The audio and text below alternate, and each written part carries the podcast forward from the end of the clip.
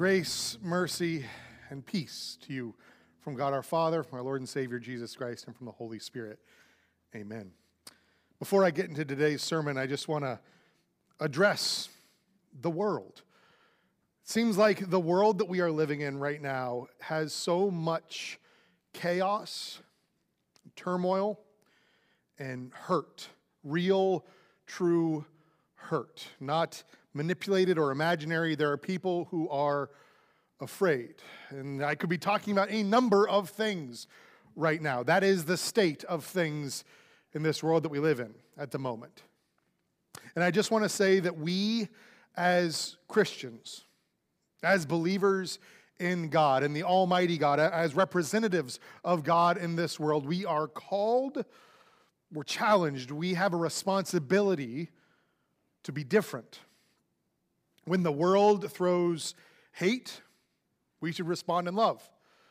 When we see division, we should be bringing unity. When we see prejudice, we should be bringing compassion. We are called to be different, to be representatives of God in this world. And I know that it seems with all that is going on that, that what can I do? I'm just one person. I saw one person comment on social media. I just live in a small town in Indiana. What can I possibly do to help all of this? Well, there are a couple things. One is you can pray. I know the, the phrase thoughts and prayers is kind of laughed at at times, and partly for reason, because like thoughts, that's kind of empty, but prayer, prayer works. And we believe in prayer. And so you can pray. You can pray for the people of this world, for the people who are under attack, for the hurt that people are experiencing. But beyond that, you can help to heal this world by just one action. By going to one person and showing compassion, by being kind, having one positive interaction. It can start small, but if we've learned anything over the past couple of years, one small interaction can spread and change things. And so may we be different. Let's go to God in prayer. Lord God, Heavenly Father, Lord, we come to you today recognizing that there is a lot of hatred, a lot of pain, a lot of anger in this world right now, born a lot of the ways out of our hubris as mankind, that arrogant self pride that we hold within us. We pray that you would bring about humility. We pray that you would bring protection to those who need it.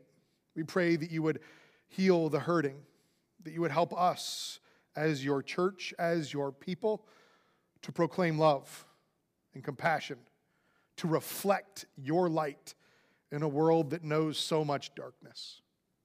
Lord, we thank you that we live in a place where we can come together and worship you. And so we thank you as we celebrate that. I thank you for the chance to share your message and your truth, and I pray that it is your truth. I submit myself to you, and I pray that all who hear this will be bold enough, be courageous enough to do the same, to submit themselves to your Holy Spirit. Lord, work in powerful ways. Pray all these things through your Son, Jesus. In his name, amen. Our main text for today, as has been the case throughout the past number of weeks, uh, is Psalm 19 looking at that psalm reading. We're also going to be looking, though, closely at our gospel reading, that account of the transfiguration. For those of you joining online, first of all, welcome and it's great to have you. If you are just watching the sermon cut off with, without the context of the rest of the service, I would encourage you to pause the video now and to read Psalm 19. Uh, they're powerful, powerful words. But as I look at Psalm 19, as I consider it, I realize something um, about us as humans. We're really good about not thinking about things. Let me explain what I mean. Like, if you ever really think about um, how complex our bodies are, it kind of blows your mind. Like the fact that like we have these thing called fingers that that somehow it's like a bone with like muscle around it and there's nerves and and and when I cut myself, my body knows to make more me and not more somebody else. Like when you really start to think about it, it's kind of insane. But then also, you, I, there's some things, some things that perhaps would trouble us that we don't think about. For instance, one of my favorite animals are cows. I love cows. I love, like, especially Highland cows, the ones with the red, shaggy hair, you know. Um, I love them. But I also love a good steak. And I have a hard time reconciling those two things. Um, I, I, give thanks to whatever person invented in the English language that, that cow and beef are separate words, so at least there's some, some mental separation there. But I, I do, I have a hard time with that, and I try not to think about it when I'm enjoying my hamburger. Or, or let's see, um, what are some, you know, you guys know that throughout high school I, I would like to go surfing. Uh, well, I would frequently in the morning, I'd go pop on my computer, check the surf report. My little sister one time pranked me by changing the background, the wallpaper of my computer to a great white shark breaching up out of the water. And so it was just this shark, like coming right at the camera, like six feet out of the water. And I was like, I don't, I don't think I'm going to go surfing today. Because when you have that image in your mind, it's just something like, I know that there are sharks in the water. I know that there are things that might get me, but I just try not to think about that, right? Or even um, just to, to blow your mind a smidge, uh, as I was doing research on this, this message, I came across this statistic. If we had spaceships that were able to travel at the speed of light, right, like Star Wars, you know, hyperspace, um, to go from one side of our galaxy, the Milky Way, to the other side of our galaxy would take somewhere between tens of thousands and hundreds of thousands of years if we were traveling at the speed of light. And then there's more galaxies beyond that. And when I think about that, smoke starts to come out of my ears because just the vastness of space. And we just like, we look up at night and we see the stars and we're like, yeah, that's pretty, right? Because we live in Texas, the stars at night shine big and bright. There we go. You're all good Texans. You passed Go Texan Day. Good job. Way to go. But we don't really think about the fact like those are all they may have solar systems around that like it just blows your mind if you think about it too much. So what do we do? We just we say, nah, I'm, I'm just not gonna I'm just not gonna think about that. I'm, I'm just gonna focus on on me and my little thing, the things that I can can wrap my arms around. In order for our little finite brains to comprehend the infiniteness of things, we reduce it down. We do the same thing, quite frankly, with God right? When it comes to God, the all powerful, everlasting, the one who, who existed through all time, we take him and we reduce him down to uh, an organization, right? Reduce him down to a building, reduce him down even to a piece of furniture, and say, like, this is the presence of God here at the altar. When in reality, God is omnipresent, He's present all around us. Actually had a conversation earlier this week that I think it's kind of interesting when we do the invocation, right? I did it earlier. We call upon the presence of God in the name of the Father, Son, and Holy Spirit. It's almost like we're picturing like God's like waiting in the narthex for his introduction. Like he's like, all right, is he going to say my here I come? Okay, did it, did it, did it, here comes God, and like it, God's already here.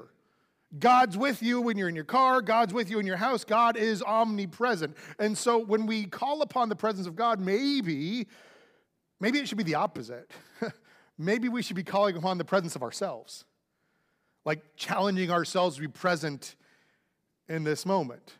But no, we like to take God and we like to, to kind of shrink him down so it's a little more manageable, so it's easier for us to wrap our arms around it. Worship isn't just like visiting God. You're not like going on a play date, come to God's house for a little while, but instead it's an opportunity for you to take a break from the chaos of this world, from the distractions that you experience the rest of the week. For just one hour a week, you get the chance to take a break. God's with you all the other hours, but for that one hour where you get to worship, it's not coming to visit God, but instead finally recognizing that God has been with you the whole time. See, we like to take God and shrink him down and put him in something that we can understand. Now, we aren't alone in this, right? Like the disciples did this as they were, were living their lives with Jesus. I'm sure, because they were human, right? The disciples, I'm sure at some point they made fun of Jesus, right? Like we don't think about that because, you know, he's Jesus. But uh, there he goes, talking in riddles again. What is Jesus on about? You know, I, I could just picture them poking fun at, at, at Jesus and the way he carried himself and the way that he taught which then is such a stark reminder when we get to the story of the transfiguration as their, their buddy, their friend, is all of a sudden gleaming white and suddenly is surrounded by the cloud of the presence of God. And they're all of a sudden going, oh, yeah, he's kind of a big deal. See, we're not alone in this idea of taking God and making him smaller. We reduce God sometimes to a buddy, right? Jesus is your friend. You hear that in little kids' songs Jesus is your buddy, he's your best friend. And yes, he is, but that's not all he is. The disciples did this. Uh, we have a tendency to do this and, and treat God perhaps a little too cavalierly. But then there's the other side of that coin. We reduce God to like a distant, angry king. We see this in the Old Testament, right? They, they pray to God because they're afraid that, that his wrath is going to fall down on them. They, they approach God with all this fear and trembling. Um, and unfortunately, that's not just an Old Testament problem. We see this in some modern denominations where God is treated as like this, this scary thing. I, I know people that have said as they walked into church, like, watch out, the lightning's going to strike me down right now, because that's how they view God. And we reduce him down to that idea. When I was a kid, I once had a pastor say that we reduce God to a Pez dispenser. I've used this illustration before, but, but the idea is that he's something to be put on the shelf and admired and, and like, oh, isn't that nice? And then every now and again you go and like take your little piece of candy, oh, a little piece of grace, little, this makes me feel good. Or maybe we treat God like a vending machine, like, oh, God, uh, hurt my leg, need a little healing. That's going to be B7, boop, pray for healing. Uh, world peace, uh, D3, boop, and we pray for that. But God is so much more. So, how can we know who God is? We, how can we really kind of start to wrap our mind around this, this infinite, complex vastness of God? Well, we actually see that in our psalm today. Um, because that psalm is really broken up into two sections. The first section, verses one through six, talk about the heavens declaring the majesty of God. And, and through his creation, God reveals his glory through the majesty, the power, the awe inspiring beauty of God's creation, we see who He is. if you've ever stood on a mountaintop and looked out to the horizon, if you've ever been on a beach and looked out over the vastness of the ocean, if you've ever been in a jungle teeming with life and you're reminded how big and how complex this world is. But it's only in those moments because oftentimes in our homes, we make our world small, right? If you've ever been sitting in traffic, you live in Houston, you've been sitting in traffic. Um, when you're sitting in traffic, your world is your car. And the only people around that matter are the ones who interact with you, who maybe inconvenience you. Right? This is no more true than when you're listening to something really good and you're like in the middle of a drum solo on your steering wheel, and then you look over and the person next to you is looking like, oh, yeah, people can see me. Right? Your world becomes your car, becomes that. I was reminded of how we make our world small when, when I was moving away uh, from Florida in St. Pete. We had a fairly small house, it's an older city. And I, I packed everything up. It was all, you know, getting trucked away. And I, and I locked the, the house for the last time. And I stood back in the driveway and I looked. And again, small house. And I thought, this little building and these little walls contained our lives for years. Every story, every moment of tears or laughter, uh, we mourned in this house. This house became our home, and yet it's just this little tiny box. And right next door, there's another one, and over there, and it's in the middle of a whole neighborhood full of these tiny little worlds that we create. We lose sight of how big this world is. And it's partly because of our selfishness. And I pray that, that our eyes can be opened to the perspective that there are other lives, that there are other people. We, we fall into the trap of, oh, that's something that's happening over there. Too bad for them. But we're all together on this planet. We're all part of God's creation, and from God's creation, we can see His glory. We can see the intricacy of how He made us. We can see, I mean, I could go into statistics about like how Earth, eh, how so um, remarkable it is that this planet holds so much life. Because if we were just, you know, a couple hundred thousand miles further away from the sun, couldn't do it. If we had a slightly different axis, couldn't do it. If the salinity of our ocean was slightly off, couldn't do it. This world is so intricately created that when you start to look at it, you go, huh, there must be something more out there. Now, this is true when you start to look at ancient religions, when they, when they could only examine the world around them, they realized that there must be something more to it. Now, they couldn't fathom that it would just be one God. So, what did they do? They created a God of the sun, a God of thunder, a God of the sea, all these things, right? And trying to explain the natural world because they were so awe inspired. Now, we can understand the glory of our God from his creation. But our psalm at verse 7 takes a strange turn. It almost feels like it's a completely different psalm because all of a sudden it starts talking about the law and how it's perfect. And you're like, what, what happened here? Did, did like you decide to combine two drafts? What happened? Well, it really comes down to this. First section is about how God reveals himself through creation. And the second section is about how God reveals himself through his word. And this isn't a, a new idea. Um, we actually see it also referenced kind of in the transfiguration. Because as Jesus suddenly has the full glory of God on him, as he's gleaming white, light showing from him, and the disciples are like, whoa, he's not alone. It says that two people are with him Moses and Elijah. Why them? Well, Elijah represents the prophets, represents God's revelation to, to the people of Israel, to, to the world, right? How God revealed mysteries through the prophets, God's creation. And then Moses represents the law, God's word, scripture. And so these two things combine to reveal to us who God is. So if through God's creation he reveals his glory, then through God's word he reveals his grace. And he has to do it that way because we can't really look at this world with its brokenness and its sin and see full grace. We can't. So you hear me talk about it when we have communion, that we hear the words, you are forgiven, but man, it's hard for us to wrap our arms around it. Because from our limited perspective, I'm sure each and every one of you at some point in your life has had somebody say, I forgive you. And yet they didn't. They were just holding on to it to use later as ammunition. They told you, I, I forgive and I forget. And they didn't neither. And they instead held on to a grudge. See, we hear the words, you are forgiven, and from God they are true and will never fade away, but it's so foreign to us.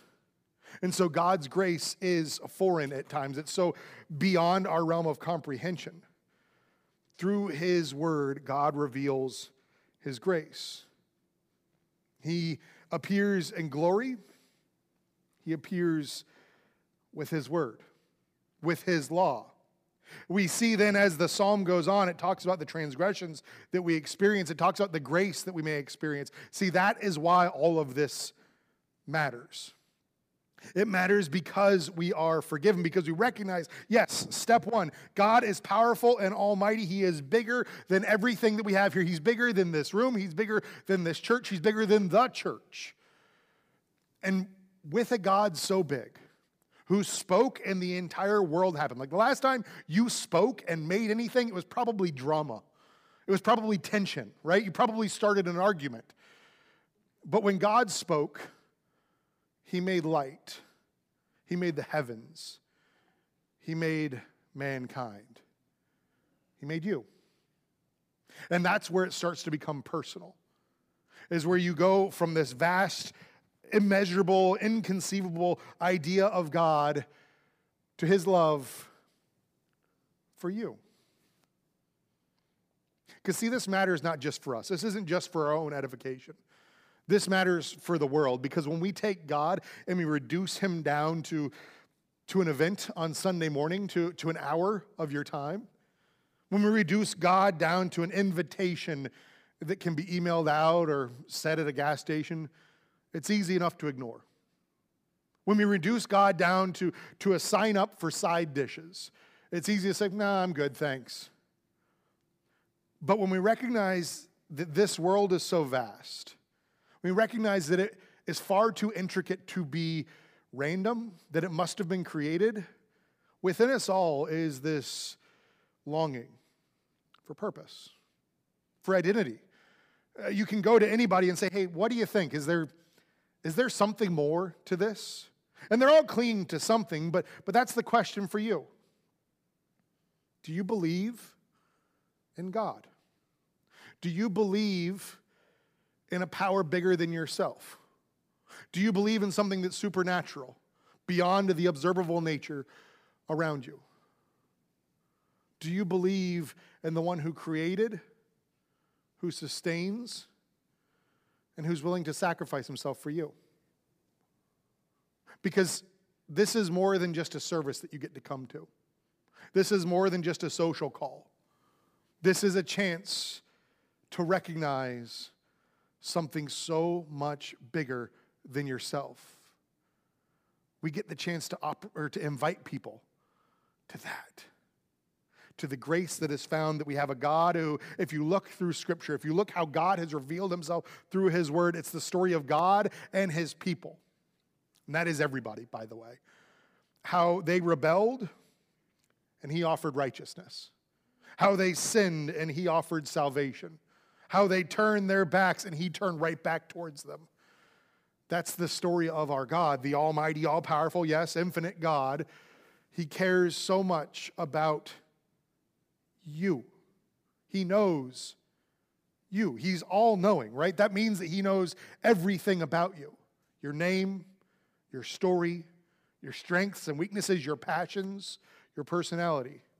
He knows what you're thinking even in this moment right now. He knows about your past and about your future. And He loves you. And nothing's going to change that. That's why this matters. That's why we come together. That's what Psalm 19, as it says, the heavens declare the glory of God, declare his righteousness. As we look at the world around us, we see God, whether we're willing to or not, he is there. And so I pray that this week, as we go out, that our eyes are opened, that we can see with new eyes the majesty around us, the power of God we can see the intricacy of this creation, but don't stop there. Instead, that we could also spend time in His Word to see what He says to you, what He says through His direct teachings. How is God trying to speak to you? Are you willing to see Him? Are you willing to listen to Him? God wants nothing more than for you to experience grace and hope, for you to share love, and compassion. God wants nothing more than for his people, his creation, his world to be at peace all through him. Amen.